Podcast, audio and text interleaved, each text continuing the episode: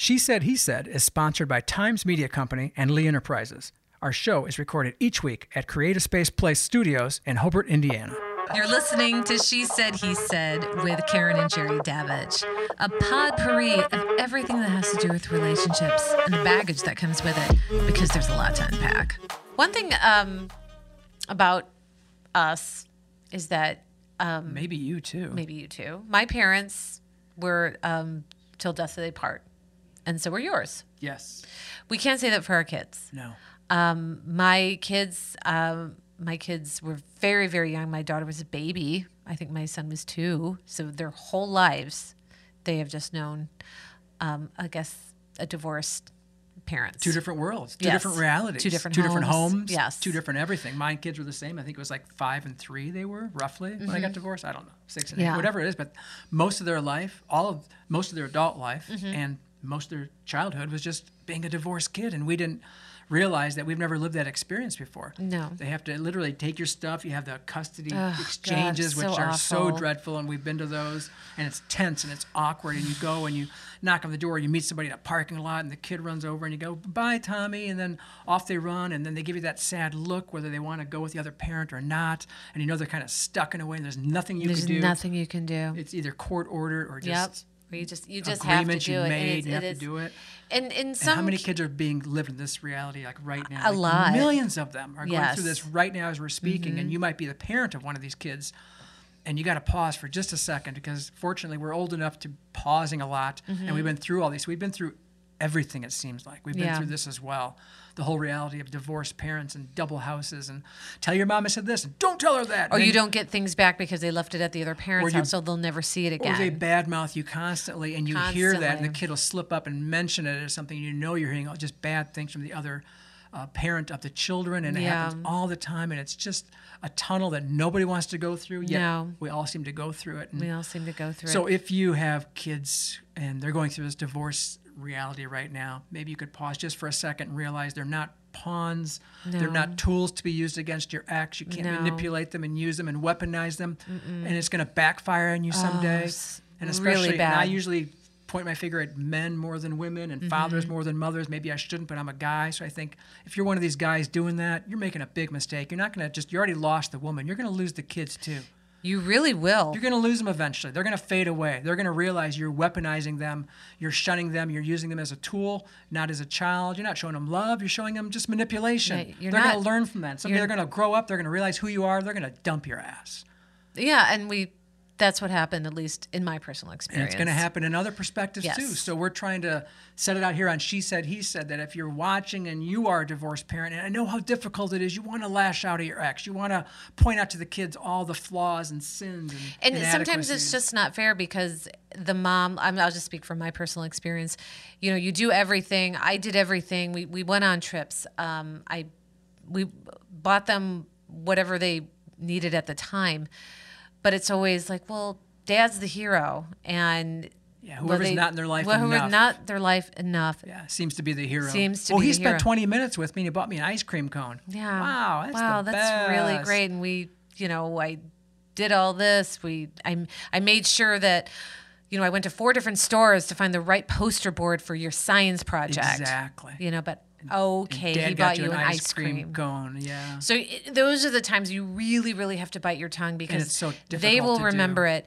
They're and, sponges. They absorb everything and they'll absorb everything Yes. you're putting out. Yes, and And you even know, if it's difficult to do. you think you're hurting the other parent, but you're really, really hurting It's the that kid. drinking the poison thing. Yes. You know, it's like you, It's so true. you're drinking the poison thinking the And other parent's going to die from that poison. And you know, and if you're and if you're in currently in a custody and battle, we know people who are. We, we- have relatives who are, loved ones who are, and all you're doing is paying the lawyers. All the, the the only people that make out great are lawyers, divorce lawyers. They don't care That's about your it. life. They don't care about your life at all. They don't. Or the outcome. They don't care. No, All that matters really is the kids. Yeah, and they're how the ones who get screwed you- in the end.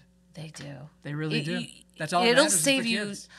It'll save you so much time and money if you just grow up and work out, work it out with the other parent, or at least try. or Even at if, least try. or at least have the facade of it, but the venom, the negativity, and all that. And if you're one of the people, the parents who are perpetrating this and making it happen again and again and again every weekend exchange everything is bad you make it hard for that mom to pick up the kids or whatever it is it's all going to come back on you Mm-hmm. really and if it doesn't come back like karma where it's going to come back in your face they're just going to fade away from you they're not going to be in your life really anymore. What do you get out of that? Nothing. You lost your marriage, then you lost your kids too. Then you deserve it both. It really does happen.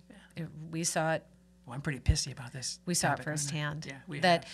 may not happen overnight, but karma does happen, and all you have to do as you know is if the parent that's not perpetrating the negativity you just really have to hold your head up high and speak the truth and the kids will realize. and the kids will see it and they will realize it yeah, in time. but when you're not. in the muck of it It's it is so tough. hard and we know firsthand. That's why we're speaking from experience. We, We really are. So is. just so if you're there, drop the grudge Yeah, try it. really i mean my god and stop the mind games with the timing and You're 601, not six No, o'clock. yeah, exactly. Well, kids you were aren't you're late at the exchange, you know, or you know, one parent has finally gets the kids for the weekend, and the other parent's like, "Well, I've scheduled a whole bunch of stuff with our child, so yeah, so they're not going to see you till much, much later." Yeah, that's a mind game. It is. It never pans out. Never And who- does. who's the, who's the big loser? The Every time. The Every kids. time. It's the Every kids. single time, it's the kids. You and heard it's it here just- at She Said. He said, "We know. We speak. We we did this. We lived all this. Any We're trying to help questions, you." we can answer them for you because we have Yeah, seen it, that we have lived it, we have heard it, we have said it. It's happened. Don't do it. No, just just just be kind. Try to be kind. It really goes a long way. Lisette, please, Yes. for our viewers and listeners, Okay. just tell us about yourself for a second. Okay, you know, um, not a lot of words I'm gonna, you know, use to describe myself because it could go on. There's a lot of things I do. There really I is. know. That's There why I asked you to do it. Okay, well, my name is Lisette Guillen. I um, am executive producer and on-site host for Case File Chicago. So since 2012, we've worked with unsolved homicide cases, violent crimes, and missing persons. Wow. We've been doing that a long time. I also work as the executive director nationally for the Whole Truth Project, which is a, which is a pro police page, social media page that reaches across the network of thousands of police departments across the country. Wow. Now, how did a how did a girl from now you're originally from Hobart, Yeah. correct? How did a girl from Hobart, Indiana, become so involved with the Chicago Police Department? Great question. This everybody asks me that. Yeah. Let me tell you the start. Sure. I was in Miami and watching TV one night, and I Which saw one does? show. You know, In it's- Miami. it all starts in Miami. every single time. It, it- it was late. Uh, I'm not much of a partier. And so there was a show on called Crime Stoppers Miami. And I was like, oh, this is cool. Let me watch it because I'm a crime buff. I like that stuff. Yeah, so is Human Karen. nature. So is okay? Yeah. And I saw them doing unsolved homicide cases, but they were real. They weren't scripted. It wasn't something like you know, like some of these TV shows we have now, which are very cool, but those are very scripted and whatnot. So this one was actual cases that really needed the community's help to solve. Mm-hmm. I was like, wow, we need that in Chicago because we have a little bit of a homicide problem. Now that was back in 2011. Okay. So even then there was some issues. Little bit. Little bit. Yeah, so at right. the end of the show was the name of the executive producer for the show. And I was like, I'm gonna just let me Get call him, out. Who call him. does that? I do. That's amazing proactiveness to do that. Yeah. Yeah. And, and and the only thing I was doing was give him the idea. We need something like this in Chicago. Sure. Well, funny thing, I called the next day, and then that same afternoon, I got a phone call from the creator of the show. His name is Sean Reck, and he's like, You're not to believe this. Chicago was the next show I wanted to start because at the time there was a Cleveland show in LA and then Miami. Okay. And he's like, Chicago was next on my list, but I just didn't have anybody to, you know, lead the way. Of course. So by um, the following week, when I returned back, I was on my way to Cleveland. Yeah. Oh, really? And ended so it's up all timing, wasn't it? It was all timing, according to his, um, you know, his things that he was looking up. What does the area need? At the time, it was showing that a research wanted a female Latina to talk about crime. I went in um, just to become like the on-site host, and I walked out with the executive producer role as well. What goes into producing like one show? It's a lot. It's Yeah. very costly. Of course. For one, but also the relationship that you need to create between the police departments and the community. Yes. Because you're not just going to walk into a police department and be like, "Can I get that case file on that homicide?" Oh, yeah. You can't do that. In fact, it took us a year to get into the Chicago Police Department. I had to start within local. Hobart Police Department jumped on, East Chicago, Gary, they loved the ah, I see. Idea. So once I had something to show to the Chicago PD to let them know we're not just looking for ratings, we really want to help. Right. And we finally were able to get in. And to this day, we're the only show allowed in the Chicago Police Department's case files for homicide. Amy, when we see you on social media, your presence, I, I really get confused of how where you're at and what you're doing. Give us an idea how many groups you're with. Mm-hmm. You're a volunteer with all these different groups. How do you juggle all that and what groups are they? What organizations are you with? Oh wow. Okay. See, that's my point. if you ask me that question, there's no oh wows. I would go none. I have zero.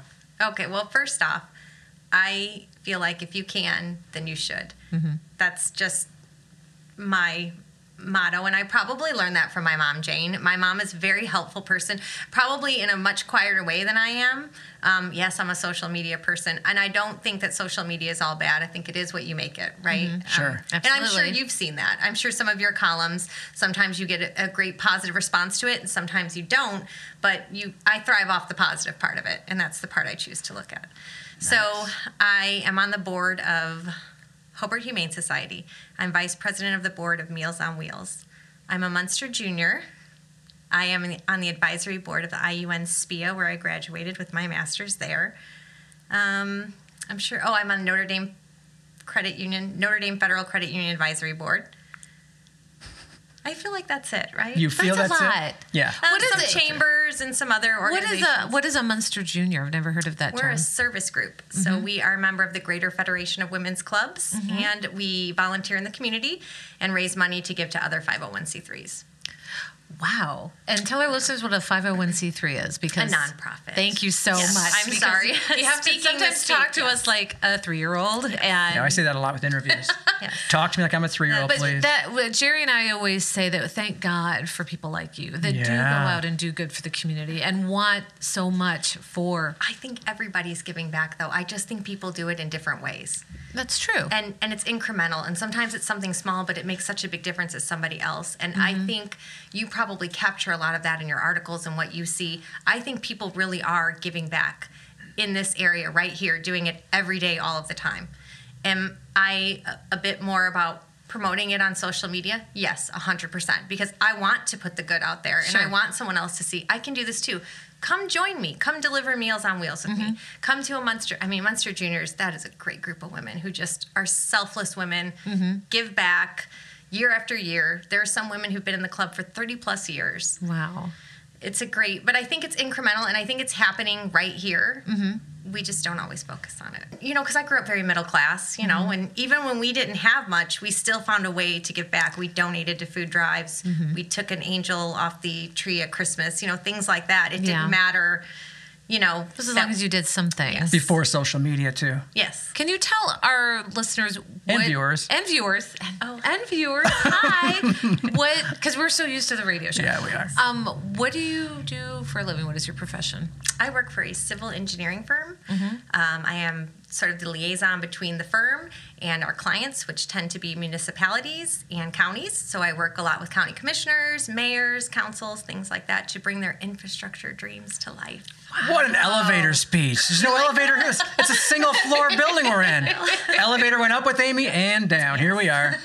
You know, and I know we don't think of that as giving back, but when you're changing, um, you know, look at the changes in Hobart. oh yeah Look at the changes just around Lake, Porter, LaPorte County. You're changing somebody's quality of life. absolutely So it is a big deal when Mm-hmm. you can walk the streets, when you can bicycle, Yeah. Yes. when you can We run. do like the bike friendly places. Yes, Exactly so it, right. it does. It makes a big difference. So I'm happy that that's a role where I can still feel like I'm doing something good. And is your career arc just where you wanted it to be? Like when you were a girl or a teenager in your 20s? I mean, is this what you thought you'd be doing?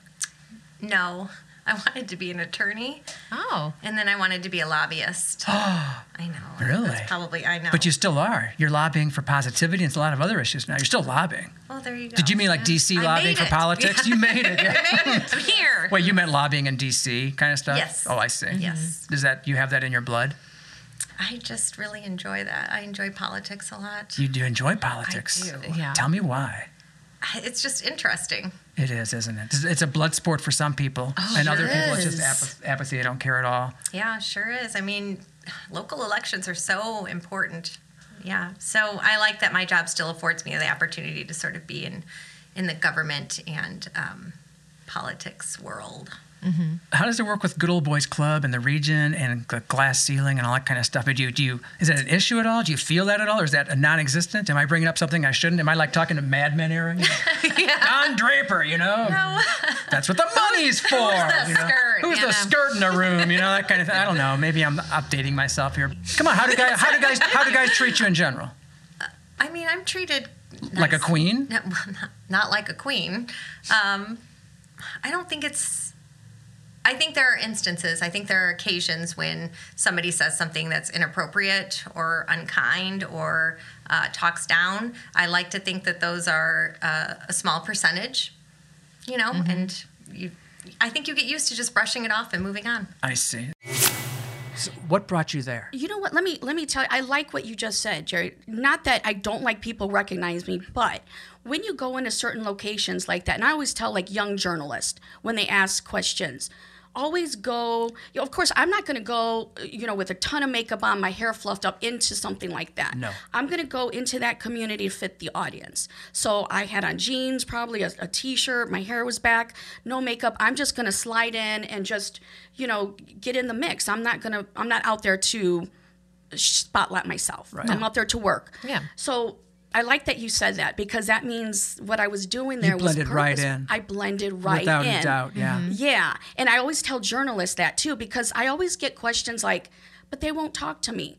How are you approaching them? Yes, You know, right. we have to make sure we're in the right fit for Of course, and the right look, and you got camera out or, Yes. or notepad out and asking formal questions instead of saying, Right. "How are you doing?" Exactly. Like kindness again, human kindness. That's it. That's it. And Yeah. that's one of the things, and people like being approached. Now, what I was doing that day is Circle of Love, a group founded by Sylvia Galvin, who's you've met, Yep. obviously.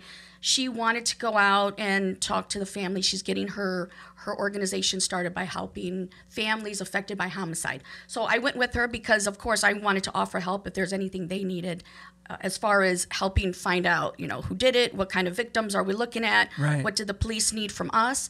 It was very interesting though because shortly before that, I believe it was just a couple days, the new Indiana law had passed where you can literally carry. Now let me tell you what happened to Sylvia and I that same day. You had left as we were, uh, and you, of course you guys didn't know we were there.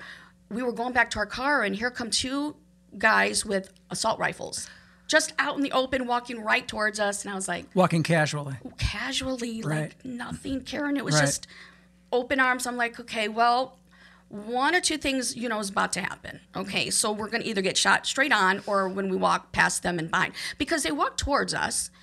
I think though what happened is they had got the word that we were there not to Exploit. yes, we were there to really help. When they saw the flowers there, they actually opened the doors to talk to us because you noticed when we got there everybody went into their homes. Yep. But then as they saw the flowers being laid down, we talked to the kids, we Right. talked to the parents, mm-hmm. then they slowly started coming out like, okay, they're okay. Mm-hmm. I would have got shot at.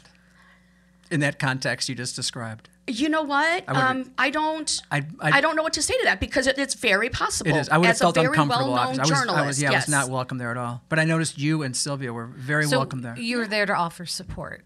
Absolutely. Because that's our first thing. Because we need people to in fact it went down to the point where like when I go in to a, a scene that just happened, whether it just happened and we're still trying to work things out or afterwards like this one in Gary, it's a how can we help? So now with the the case file Chicago, how many how many I guess unsolved crimes, how many have you solved or your show solved? You know, it's hard to say because once we get the the tips, they'll go straight to the agencies. I see. Or most what we ended up doing too is turning over the tip line to the agencies and Mm-hmm. we leave it from there. But it's very hard on a person emotionally and mentally. Of course it is. Yeah, because that's all it is Yeah. every day. Not to mention just the courage you have to actually enter those communities at that time, that's the exact wrong time to meet people, which I've done too many times in my career. Mm-hmm. I bet, You yep. know that. You Yep, meet people at, the yep. exa- at the worst, worst time of their life. Yes. And you're standing next to them and they're trying to process, and you're either, for me, it's asking questions. For you, you're offering kindness. That's a big difference. Yeah, you know, and that's a great point because my questions don't come till after. Right. And so I do have that buffer. You do. You know, and I always tell, you know, colleagues like yourself, you guys see a lot of stuff too, but you don't get the attention where you guys should also be getting that mental wellness checkups and things like that because a lot of that stuff you guys see firsthand too. I never When- thought of that, Lisa. I've never had a mental wellness check. Yeah, because No, you're seeing the same things that first responders are seeing. Well, some of it anyway. Yeah. Well, over the course of what, 25 years, almost mm-hmm. Yeah. 30. I guess it's a lot of stuff. And to you're see, talking yeah. to families, right? all so the you're time. Oh, yeah. absorbing. That for sure. Yeah. Yeah, you're absorbing things. Yes. Never thought of that. I'll mm-hmm. have Get to them checked out, that. Karen. Get him checked out. Yeah, she's been saying that for a long time. Get him checked out. For other reasons. Yeah. So the other day we were listening to the radio and John Mellencamp came on. I love John Mellencamp. He has been around for John years. Hoosier Mellencamp. Go- What? That's his name. John Hoosier Mellencamp. No, it's not. That's what you should call him. He's a Hoosier. I know, but Hoosier that Mellencamp. no, no, that's Okay, not. fine. He's John Cougar Mellencamp. Go ahead. yeah. Whatever. Well, anyway, I've got Hoosier. a point here. Okay. Anyway, I love John Mellencamp. Yeah. So his ra- his song came on the radio the other day, and I thought to myself, you know, gosh, I really kind of wish that we had seen him in his prime. And I and I hate to say that he's 71 years old. Okay, what do you consider prime? What if you saw him when he was 51? I think yeah. That's too old, or no, that's okay? I don't think 51's that, okay. 51's okay. 71 crosses a line of some kind. Maybe. Because seeing somebody in their prime, of course, we all want to see them. Any performer we love, no matter who it is, you want to see them in their prime. Yes. I saw Diana Ross is coming to the Hard Rock Casino. I thought you were going to say you saw Diana Ross. No, I Like, never you, s- you never I've- told I've me you saw, saw Diana, Diana Ross. Ross. No. That would be a great show. Wait, how old is she? I don't know. We'll have to Google That it. doesn't matter. So John, John Hoosier Mellencamp could be 71. Gotta stop and you're, calling him and you're not gonna want to see him, but Diana Ross Oh, could be, be- 80. okay. So okay because I think her. Diana Ross She's still sounds beautiful. Oh, her her pipes are the same. I think her pipes are the same. John? John, Mellencamp, the guy smokes three to five packs of cigarettes a day. Plus, he probably he drinks does sound like a walking ashtray. Like a toad that Like smokes toad that on a hot summer day. Yeah, well, it's like nothing. No, I mean, I think he's an incredibly talented musician. But you wouldn't listen to a, you wouldn't pay money to hear him perform. Now. I don't know what kind of show he'd put on. That's the thing. Jack and Diane. Yeah. It'd be like that. That's what it'd be. It'd be like Bob Dylan Oh, Bob after Dylan, his third pack for the day. That's what it'd God.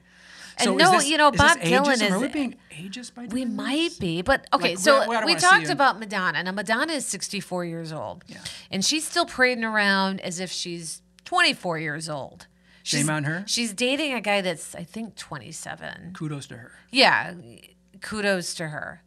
But I don't know. There's like What? She crossed the line. Yeah. And she still dresses And I mean, she she like still looks great. Don't get me wrong. She still looks great, except like she's she's got to really lay off the filters and the Botox. And, Well, Mellencamp probably dresses the same when he was in his 20s and 30s. Yeah, but- Pair of jeans, yeah, but I mean, coat, th- yeah, you can't. scowl. He He's good to go. Eh, That's good to go. But, I no. mean, Madonna, she's still writhing around in bras and fishnets Okay, th- then stuff. let's shift gears little- to someone else that performs. How about Stevie Nicks? She's in love with Stevie Nicks. She's a huge I love fan. Stevie And Nicks. Stevie has I- not crossed this magical line because of she's 71 or because whatever.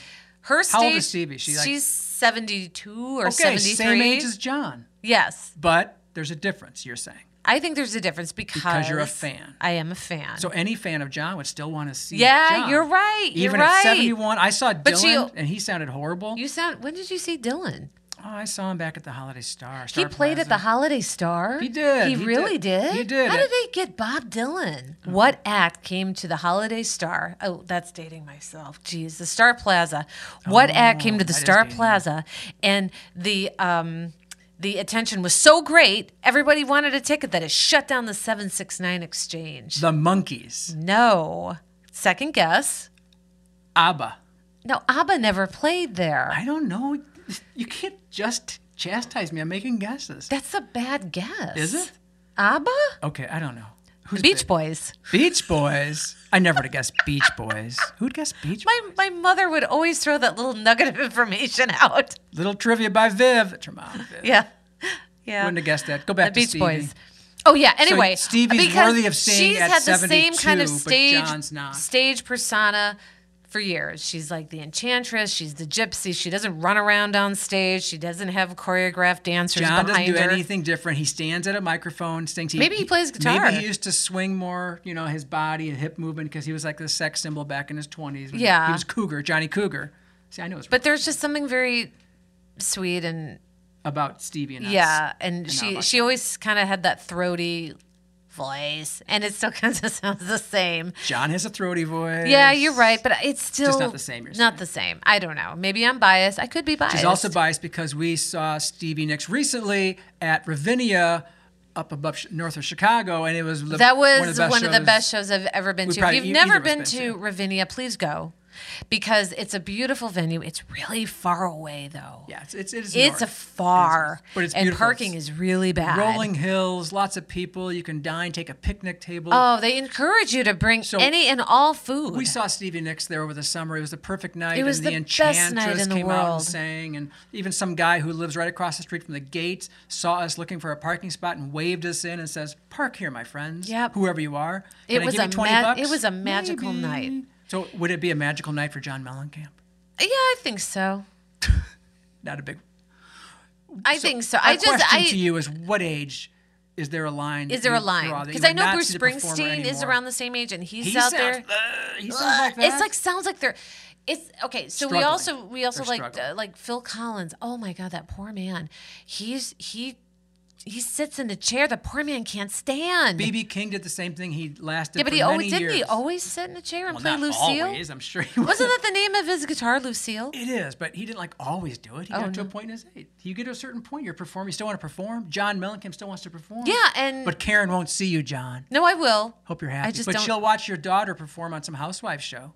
Yeah, I will. her name is. We've Teddi seen- Mellencamp. Teddi Mellencamp. We've seen that. Yeah, she's not a liked housewife, and Well, John's she's kind of not boring. a liked musician, I guess per se, but he's no. I I think he's a great musician. But he's I- not liked. You know, he's a grumpy old guy. Oh, now. we saw him on Watch What Happens Live. He is You so can watch grumpy. him anywhere. Uh, I don't know. I don't care about that. Nope. What? Eh, I wrote that. I don't care about that song. Awards? Eh, that's for losers. I don't care Well, about I that guess if you've been doing it as long as he has, Yeah, and you got the street. he cred. has the right to just sit and be grumpy and not do interviews. and it's fine. if I were a rock icon, yeah, I'd probably be the same way. oh, if you were, oh yeah, and if you were a studio producer, you would kick everybody out. You'd probably kick John out when he was in his twenties. No, no, I wouldn't. I wouldn't kick him out. Steely Dan, you would. I, yeah, I would show him the door. I'd like to issue an apology, please. yeah, this is the Department of Corrections with Karen Davidge. On a previous show, I um, expressed my displeasure for a certain iconic band named Steely Dan. That I love. She hates Steely Dan. I and Steely in Dan. my in my dismissal, dismissal of Steely Dan, I said that Donald Fagen has passed away, he did. and I was wrong. He didn't. you never corrected me. I didn't know. What a fan. I'm not that big of a fan. Anyway, it was Walter Becker that passed away. Donald Fagen is alive and well and still touring. So I do apologize for all the Steely Dan fans out there. Because they came down hard on her. People Well, love one Steely Dan. one did, and that was People rightly so. Love Steely Dan. People do love Steely Dan. They've been around a very long time, and I have to respect that. You know, it takes all kinds of people to make this world go around. And if you really like lousy music, that's on Oh, you. a zing again. The guy's dead. One of them. Do you know which one? We're gonna play a Steely Dan song over this video. Do I know which one? Donald is dead. Walter's alive. Oh or is it vice versa? And you call yourself a fan? Yeah, I like their music. I don't know these guys. Well, you should. We both apologize. We really do. We, Walter especially Donald, me. Whoever's alive and dead, we forget, but we apologize to both of you. All right, take care. All right, bye. And now for a lovely waste of time. So remember in the old days, when I was a kid, we would have company come to the house pretty regularly Mm-hmm. from either across the street or across the city in Gary, and my dad would welcome them with open arms. Oh, yeah. Loved it. Knock on the door, ring the bell. Next thing you know, Joe Davidge is out there. Whoa, we've got this, we've got that. It was a big deal. We've got company, right? Yes. These days, it doesn't happen that way. There's a comedian, We forget his first name is Sebastian. yeah, Sebastian, who's done a wonderful. Got a very Italian last name, and if we were more prepared for this show, we would have got the name.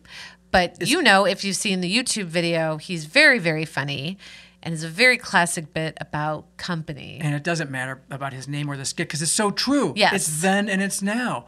And then when I was a kid, when maybe when you were a kid, company mattered. Company Yes. was special. You get out your special china. You get out your Entenmann's. Or the right? Sanka. The Sanka coffee. Everything ready. You got company and you, you change everything. Yes. Whatever you're doing that day, you stop doing it. Yeah. And you make it happen. And it's a big deal. And you Someone's coming them, so over. they feel welcome in your home, right? Yes, And we and, do it or you were the company. I know we were. My dad would always take My us to my every my Sunday. grandparents' house every Sunday.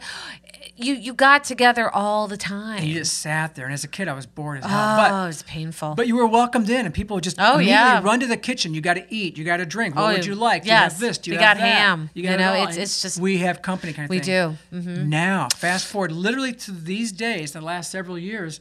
Not so much. I don't want company. Uh. company. It's like the doorbell rings. What do we do? We look out. We look Yes. at curtains. We peek out. Hide under the couch. I jump on the second floor. You real fast. do you make sure up. that the garage door is down because that's a symbol that you are not home? goes lower quickly. Just coincidental. It's going And down. you check out. Is it a Fed? Please be a FedEx guy. Please be Yeah. a, an Amazon delivery person. Yes, right? exactly. What if it's somebody else? What if it's somebody you know by God? What's the worst case scenario? It's like a friend, and they're just coming just to check on you and just to say hi and stay for an hour or two. What is Oh my worse? Somebody God. Oh wants to come over and check on you, or one of those um, students that are selling books, and they will not. No, you can get the student to go. You can't get friends to go. Yeah, that's true. students. You can get out. You can make some excuse. I- Why are I we so know. antisocial? Maybe now? it's just us. Are you guys? Is anybody out there in no. They're like that too. You're people. Yeah, you're like Some that? of you are like that for sure. Yeah, you get the doorbell thing and you go, oh, damn. So if we ever come to your house and knock on the door, you're welcome just to shoo us away. Well, we That's won't be. Oh, so no. you don't ever have to worry about us. Oh, we won't be making a pop in or anything. Like we never do that. On our next episode of She Said He Said, we will have a very special guest in the studio, and her name is Jamie Fankhauser, and she's a small business owner in Valparaiso. Buns soapbox. That's her business. Yeah. And what makes it so special is she built this business around her daughter. specifically. Yes, her daughter has autism, and she wanted to make sure that her daughter felt included and to serve a purpose. And had job possibilities and work training. Mm-hmm. Yes. And had a life of her own. So she Yes. formed this business to give her daughter this opportunity. And then she employed other kids and adults with autism to have the same opportunities in life. And of, of all else, somebody told me this last week and I haven't forgot. He says, on life's worst day, worst day, it's still a miracle. Wow. Isn't that? So, the, whatever kind of worst day you're having, keep that in mind. It was a quote from an old lady who told me this. On my worst day, she said, life's a miracle. Just a reminder. Just a reminder that you can listen to our show wherever you find podcasts, such as uh, Spotify or Apple. O- Audacy, Google, iHeart, iHeart. Win. It's like, God, why do I always get? And of course, you can watch it at nwi.com. Yeah. You've been listening to She Said, He Said with Karen and Jerry Davich, sponsored by Times Media Company and Lee Enterprises, and recorded at Creative Space in downtown Hobart. Find us at nwi.com and where you find all your podcasts. If you enjoy our show, we hope you return with your own viewpoints about couples, relationships, and the subtle or not so subtle differences between spouses, mates, partners, and potential partners. We welcome your opinions, your experiences, and especially your love lessons.